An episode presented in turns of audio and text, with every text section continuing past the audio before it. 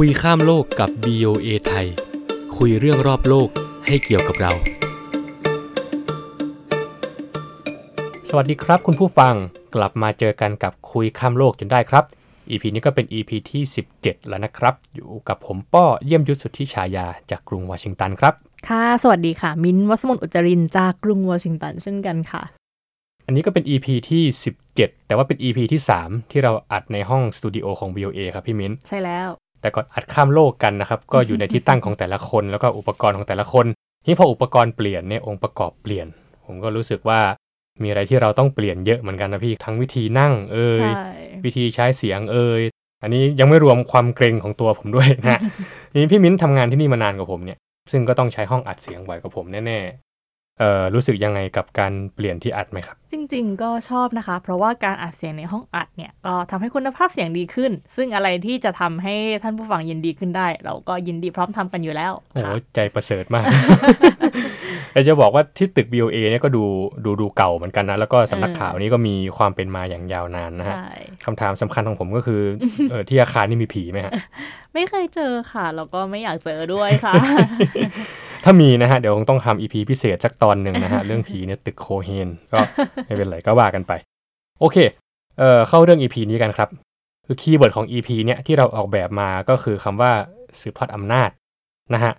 คือผมไปดูซีรีส์เรื่องหนึ่งที่เผยแพร่ในช่องทางสตรีมมิ่งของ HBO มา ถ้าเป็นที่เมืองไทยเขาเรียก HBO Go นะอยู่นี่เรียกว่า HBO Max นะฮะอือฮึตอนแรกหา HBO Go หาไม่เจอนะครับ คือชื่อซีรีส์เนี่ยชื่อเรื่อง Succession ฮะ คือมันเป็นเรื่องราวของลูกๆ กับการแย่งกันขึ้นสู่อำนาจที่พ่อเนี่ยได้สร้างเอาไว้ ซีรีส์นี้เนี่ยมันดีนะครับ มันถึงขั้นที่ว่ามีรางวัลเอมมี่อวอร์ดการันตีเมื่อปี 2023 เลยพี่มิ้นอืค่ะ คือจริงๆก็ยอมรับนะว่าไม่เคยดู แต่ว่าก็ได้ตามอ่านบทวิเคราะห์ แล้วก็พบว่ามันก็มีมุมมองที่น่าสนใจแบบว่าซับซ้อนซ่อนเงื่อนน่ะแล้วก็อาจจะบอกอะไรกับผู้ชมได้เหมือนกัน วันนี้เราก็จะมาเล่าเรื่องของ succession ให้ฟังกันค่ะ แบบที่ไม่ spoil ท่านผู้ฟังด้วยนะ ครับผมค่ะ โอเค เข้าเรื่องเลยครับทีนี้อือฮึปูพื้นย่อๆนะฮะ Succession เนี่ยเป็นเรื่องราวที่เกิดขึ้นใน บริษัทสื่อยักษ์ใหญ่เบอร์ต้นๆของโลกนะฮะ อันนี้ก็เป็น fiction นะฮะ ก็คือคือไม่ได้มีตัวตนในโลกความเป็นจริงนะฮะ คือบริษัทสื่อยักษ์ใหญ่เนี่ยชื่อว่า v a s t a r Roy Co มีเจ้าของก็คือโลแกนรอยที่เป็นเศรษฐีรุ่นเก่าเขี้ยวลากดินนะฮะ แล้วก็ประสบความสำเร็จอย่างยิ่งใหญ่ คือโลแกนรอยเนี่ยมีลูกอยู่ 4 คน ถ้าไล่จากคนโตสุดไปเล็กสุดเนี่ย ก็จะมีคอนเนอร์ เคนเดล โรมันนะฮะ เป็นผู้ชายอือฮึแล้วก็คนสุดท้องเนี่ยเป็นลูกสาวชื่อชีวอน แต่ว่าในหนังเนี่ยจะเรียกชื่อเล่นว่าชิฟอืมแล้วก็เรื่องราวทั้งซีรีส์เนี่ยก็จะวนเวียนอยู่กับตัวละครหลักในบ้านหลังนี้ครับแล้วก็คนที่เกี่ยวพันกับเขาครับผมค่ะ คือปมแรกของเรื่องนี้เลยนะคะป้อแล้วก็ท่านผู้ฟังค่ะคือมันเกิดขึ้น เพราะว่าอยู่ๆเนี่ยคุณโลแกนรอยเนี่ยซึ่งแก่แล้วก็ป่วยแล้วเนี่ยมีอยู่วันหนึ่งคุณโลแกนก็เส้นเลือดในสมองแตก จนอืมต้องเข้าโรงพยาบาลทำให้ตัวโลแกนนะคะ คนในครอบครัว แล้วก็บริษัทเวสตาที่เป็นบริษัทสื่อยักษ์ใหญ่ ก็คิดถึงการหาใครสักคนหนึ่งมานำบริษัทต่อจากโลแกนค่ะ ทีนี้มันปมมันก็จะแยกย่อยออกไปตามตัวละครแต่ละคนที่เขาก็มีลักษณะนิสัยชีวิต แล้วก็ปูมหลังที่ไม่เหมือนกัน ถึงเรื่องนี้นะคะ จะไม่ได้มีพระเอกแบบชัดๆ แต่ว่าบทที่เล่นเนี่ย ก็คือโยนมาให้กับเคนดอลซึ่งเป็นลูกคนที่สองนะคะ แล้วเขาก็เป็นนักธุรกิจรุ่นใหม่ที่มีความประนีประนอมมากกว่าพ่อ เคยเข้าสถานบำบัดยาเสพติดแล้วก็ก็ออกมา เขาอยากจะพิสูจน์ให้พ่อเห็นว่าเขามีศักยภาพที่จะสานต่องานของบริษัทได้จริง ๆ แต่ว่าโลแกนผู้เป็นพ่อเนี่ยก็ยังไม่ยอมรับสักทีค่ะอืมมาบทกลับตัวกลับใจนะคนนี้ครับส่วนลูกๆคนอื่นเนี่ยก็จะมีโรมันนะฮะที่พยายามจะทำอะไรใหม่ๆ ในบริษัท แต่ก็ไม่สำเร็จแล้วก็มีชิฟนะฮะลูกสาวคนสุดท้องที่มีความเห็นทางการเมืองไม่ตรงกับพ่อ ก็เลยออกมาพิสูจน์ตัวเองบนเส้นทางการเมืองแทน แล้วก็มีคอนเนอร์นะฮะลูกคนโตที่พยายามลอยตัวเหนือปัญหา แล้วก็ไม่อยากจะเกี่ยวข้องในเรื่องราวใด ๆ ในครอบครัว แต่ว่าในบางครั้งบางตอนเนี่ยก็อยากมี scene มีแสงนะครับ ตัวละครอื่นๆนะฮะนอกจากคนในครอบครัวโลแกนเนี่ยก็จะมีทอมนะฮะที่เป็นสามีของชิฟที่ทำงานในสาขาหนึ่งของเบสตาแล้วก็เกรกลูกพี่ลูกน้องของโลแกนนี่เปิดตัวยิ่งใหญ่มากออกมา episode แรกอ้วกออกมาจากเอ่อตุ๊กตานะครับเป็นเป็นหุ่นอะไรอย่างนี้เกรกเนี่ย คือตกงานอย่างต่อเนื่องก็มาพึ่งใบบุญของเบสตาผ่านการช่วยเหลือของทอม ซึ่งเกรกเนี่ยนอกจากเออคือภายนอกเนี่ยดูงงๆเงิ่นๆนะฮะไม่เป็นโล้เป็นพายแต่ว่าเอาจริง ๆ แล้วลึกๆเนี่ยก็มีลับลมคมในนะฮะแล้วก็มีเหลี่ยมที่แบบว่าต้องใช้เพื่อการเอาตัวรอดอะไรอย่างนี้ ซึ่งทั้งทอมแล้วก็เกรกเนี่ยจะเป็นคนที่เออเป็นกุญแจสำคัญของเรื่องเหมือนกันครับตัวละครเนี่ยเท่าที่เรามาพูดคุยกันนะคะก็ตัวละครเนี่ยเขาดูมีหลายชั้นนะ มีความซับซ้อนซ่อนเงื่อน แล้วมันก็มีฉากไหนที่น่าประทับใจบ้างไหมคะ มาเล่าให้ฟังกันหน่อย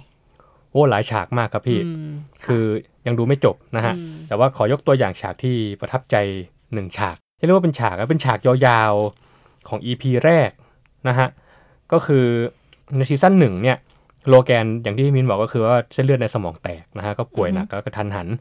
จนเหมือนจะเป็นผักไปพักหนึ่งเลยนะครับ แล้วก็ต้องนอนในโรงพยาบาล ทีนี้เนี่ย ในบริษัทเนี่ยก็ต้องหาคนขึ้นมาแทนกระทันหันนะฮะเพื่อไม่ให้ผู้ถือหุ้นตกใจเออเหมือนกับเหตุการณ์เนี่ยเกิดขึ้นตอนเส้นเลือดในสมองเริ่มแตกตอนเย็นใช่ไหมฮะแล้วก็แอดมิดตอนค่ำทีนี้เนี่ยพอมันเป็นข่าวใหญ่ระดับเนี้ยคือแบบโอ้ยเจ้าของซื้อยักษ์ใหญ่ ไม่รู้จะเป็นหรือจะตายอย่างเงี้ยคือก่อนตลาดหุ้นจะเปิดเนี่ยคนที่อยู่ในบริษัทเนี่ยที่เป็นระดับบริหารก็ต้องพยายาม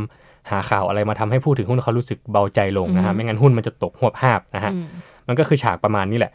ทีนี้การที่ต้องหาคนขึ้นมาแทนเนี่ยมันก็มีลูกอยู่ 4 คนใช่ไหมล่ะครับเคนดอลเนี่ยที่เขาคิดว่าตัวเองเหมาะสมเนี่ยก็เสนอตัวเองแบบเนียนๆเลยนะ แต่ว่าลูกคนอื่นนะไม่เห็นด้วย เพราะว่าก่อนที่โลแกนจะบล็อกไปเนี่ยตัดสินใจแล้วว่าจะเพิ่มบทบาทให้ลูกๆคนอื่นนะครับ ซึ่งก็แต่ละคนก็ดูไม่ได้สนใจจะรับตำแหน่งสูงสุดขนาดนั้น คือมันมีคนที่อยากเป็นแต่ว่าไม่ได้รับอนุญาต แล้วมันก็มีคนที่ไม่อยากเป็น แต่ว่าแบบคุณพ่อก็แบบพยายามดันดันดันอะไรอย่างเงี้ยครับผม ฉากเนี้ยมันเกิดขึ้นในท้องเรื่องก็คือ เป็นเวลาไม่กี่ชั่วโมงก่อนที่ตลาดหุ้นจะเปิดนะฮะระหว่างนั้นเนี่ยระหว่างที่ลูกๆเถียงกันเนี่ยก็มีการใช้คำพูดเชือดเฉือนกันนะฮะต่อรองกันระหว่างลูกๆเนี่ยจนได้ข้อสรุปแบบฉิวเฉียดนะฮะก็คือ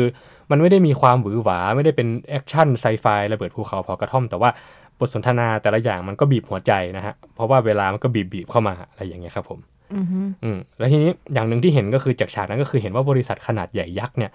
มันแทบจะล้มเพราะคนคนหนึ่งล้มได้เลยนะฮะในขณะที่ลูกๆก็ไม่ได้เป็นอันหนึ่งอันเดียวกันที่จะเอ่อรักษาความยิ่งใหญ่ของมันอะไรขนาดนั้นในช่วงเวลานั้นนะนะฮะซึ่งแต่ละคนก็มีเหตุผลที่สนับสนุนการกระทำของตัวเองในแบบของตัวเองครับผมอือฮึอีกอย่างหนึ่งนะฮะเนื่องจากเรื่องนี้เป็นเรื่องราวของมหาเศรษฐี ตัวละครก็จะฉายภาพไลฟ์สไตล์ของคนรวยไปด้วยนะฮะคนที่ใส่รวย คือคือคือผมก็ไม่เคยรวยแบบนั้นมาก่อนนะครับผม ก็อยากมีบ้างเหมือนกันบางบางครั้งบางที แต่ว่าเนี่ยมันก็จะมีภาพความรวยประมาณว่า ครอบครัวโลแกนเนี่ยไปเล่นเบสบอลกันที่สนามข้างนอก แล้วทีนี้ในทีมเนี่ยคนมันขาดอือฮึเขาก็เลยให้เด็กแถวนั้นเนี่ยมาเล่นด้วย แล้วไอ้โรมันเนี่ยลูกคนที่3ก็กระซิบบอกเด็กว่า ไม่ได้กระซิบอะก็ตะโกนบอกอย่างนี้ถ้าเอ็งตีโฮมรันได้นะข้าให้เอ็งหนึ่งล้านดอลลาร์เลยอะไรประมาณเนี้ยโอ้โอ้โหเห็นแล้วเฮ้ยอย่างนี้นะคือแบบมันเป็นอะไรที่เราจินตนาการไม่ออกเนาะคือหนึ่งล้านดอลลาร์อืม ก็ประมาณ 30 ล้านบาทนะคะอืมแล้วตีโฮมรันได้ได้ 30 ล้านบาทอะโฮมรันเปลี่ยนชีวิตนะฮะอืมเรื่องใช้ชีวิตความรวยแบบ เหมือนไม่มีเหตุผลอะไรแบบเนี้ยเราจินตนาการกันไม่ออกเลยเนาะอืมโอเค ทีนี้นอกจากเรื่องของ Emmy Award แล้วก็นอกจากเรื่องคร่าวๆ ที่อ่าทางมินแล้วก็ปอได้เล่าให้ท่านผู้ฟังได้ฟังกันแล้วนะคะ ซีรีส์เรื่องนี้ก็ถูกวิเคราะห์เหมือนกันว่าทำไม Succession เนี่ย ถึงเป็นเรื่องที่ดูแล้วเราจะต้องดูอีก เรื่องนี้นะคะ รองศาสตราจารย์คริสมีดค่ะ จาก University of Melbourne นะคะ ก็เขียนบทความรีวิวเอาไว้ 10 ข้อ แต่ว่าจุดที่คิดว่าน่าสนใจก็คือ เนื้อเรื่องที่มีแง่มุมทุกมุมที่เราสามารถเชื่อมโยงได้ ทั้งความขัดแย้งในครอบครัว เกมการเมือง และความไม่สมบูรณ์แบบของตัวละครในฐานะมนุษย์คนหนึ่งทั้งหมดนี้นะคะ ถูกเล่าแล้วก็ร้อยเรียงอย่างแยบยลจนเราต้องเรียกว่านั่งดูแบบใจจดใจจ่อเลย แล้วก็มีบางซีนที่ก็รู้สึกว่า อะไรอะฉันอยากจะตะโกนใส่หน้าจอเลยก็มีเหมือนกันนะคะ อีกอย่างหนึ่งก็คือว่าเรื่องราวที่น่าติดตามของเรื่อง Succession เนี่ยนะคะ ถามว่ามีเขาโครงมาจากเรื่องจริงหรือเปล่า ก็คุณเจสซัมสตรองนะคะ ที่เป็นผู้สร้างซีรีส์เรื่องนี้ค่ะ ก็ให้สัมภาษณ์กับทาง HBO ค่ะ ก็บอกว่าเขาและทีมงานเนี่ยก็ได้รับแรงบันดาลใจมาจากเรื่องราวของธุรกิจสื่อยักษ์ใหญ่หลายเจ้าในโลกความเป็นจริงนะคะ ถ้ายกตัวอย่างก็อย่างเช่นเจ้าของ Fox News ก็คืออืม Rupert Murdoch หรือว่าครอบครัว Reston นะคะ ที่เป็นเจ้าของสำนักข่าว CBS อันนี้ก็ยกตัวอย่างให้ฟังประมาณสักสองสำนักข่าวใหญ่ๆ ของที่อเมริกา ทีนี้ที่สำนักข่าวพวกนี้เนี่ยเขาก็มีข่าวคราวข่าวคราวของความไม่ลงรอยกันในครอบครัวในเรื่องของการสืบทอดธุรกิจจากรุ่นพ่อสู่รุ่นลูกป้อได้ฟังแบบนี้แล้วเนี่ยอยากจะมีประสบการณ์อย่างนี้บ้างไหมคะ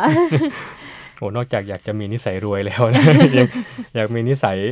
อะไรนะวุ่นวายการสืบทอดธุรกิจจากเจนหนึ่งสู่เจนสองอะไรอย่างนั้นใช่ไหมฮะคือคือถ้าหนักขนาดนั้นก็คงไม่อยากอะนะครับอืมดูซีรีส์แล้วก็แบบโอ้โหมันความรวยบางที หรือว่าความยิ่งใหญ่ของธุรกิจเนี่ยมันเหมือนเป็นพลังเป็นอำนาจบางอย่างอือหือโดยเฉพาะธุรกิจสื่อนะฮะคือมันมันมันเหมือนกับมีกระบอกเสียงขนาดใหญ่นะฮะแล้วก็ในเนื้อเรื่องเนี่ยก็จะเห็นว่าโหบางทีติดต่อประธานาธิบดี เพื่อขอดิวนั่นดิวนี่ได้เลยอะไรอย่างเงี้ยฮะอืมก็ แต่ทั้งหมดทั้งมวลในยอำนาจเนี่ยมันเหมือนเหมือนกับจะมาพร้อม ๆ กับภาระนะฮะแล้วก็เรื่องราวที่แบบทำให้ครอบครัวเอ่อมีความร้าวฉานแล้วก็แตกสลายกันไปนะฮะอือหือคือมันก็แต่ในซีรีส์เนี่ยคือมันตัวตัวละครเนี่ยก็เหมือนกับ ถึงแม้จะดูว่าเขาดูเกลียดกันเขาดูประชดประชันนะแต่ว่าบางมุมเนี่ยมันก็เหมือนกับมีความมันเป็นเขาเรียกว่าความสัมพันธ์แบบแบบ love hate อะไรอย่างนั้นนะครับคือ ก็ก็รักกันอยู่ก็เป็นห่วงกันอยู่ แต่ก็อีกอีกด้านหนึ่งพอพูดถึงเรื่องบางเรื่องก็อู้เกลียดกันมากเลยอะไรอย่างนี้ก็มีเหมือนกันอืมนะฮะแต่คำถามพี่มิ้นเนี่ยผมว่าเป็นคำถามที่น่าสนใจมคือผมคิดว่าคนที่ดูซีรีส์เรื่องนี้เนี่ยก็คงจะมีคิดคิดเอาไว้บ้างอะแบบดูจบสักตอนนึงแล้วแบบอืมคิดว่าถ้าอืมถ้าเราตกอยู่ในสถานการณ์แบบนั้นจะทำยังไงว่าอะไรอย่างนี้นะฮะแต่สำหรับผมนะครับคือถ้าการแสดงนี้จะทำให้ผมนึกถึงอะไรเนี่ย ผมคิดว่ามันทำให้เราเห็นเอ่อความเป็นมนุษย์นะนะครับเอ่อ ว่าเมื่ออยู่ต่อหน้าอำนาจเนี่ยหรือว่าอยู่ต่อหน้าความขัดแย้งเนี่ยหรือว่าอยู่ต่อหน้าความอยากได้ใคร่มีเนี่ยแม้ว่าโอเคแหละในชีวิตประจำวันเรานั่งคิดเรื่องนี้ในเจตนาการเราอาจจะยี่กับสิ่งที่ตัวละครแต่ละตัวทำนะฮะแต่ว่าถ้าเกิดว่าวันหนึ่งนะอาจจะมีจังหวะและเวลาที่เราเนี่ยต้องอยู่ในสถานการณ์แบบนั้นบ้างนะฮะอย่างเช่น ในที่ทำงานของเราใช่ของเราไม่ได้เดี๋ยวตีความนะฮะในที่ทำงานนะฮะอ่าอ่าอ่าถูกก็คือมันจะมีจังหวะที่แบบเอ่อ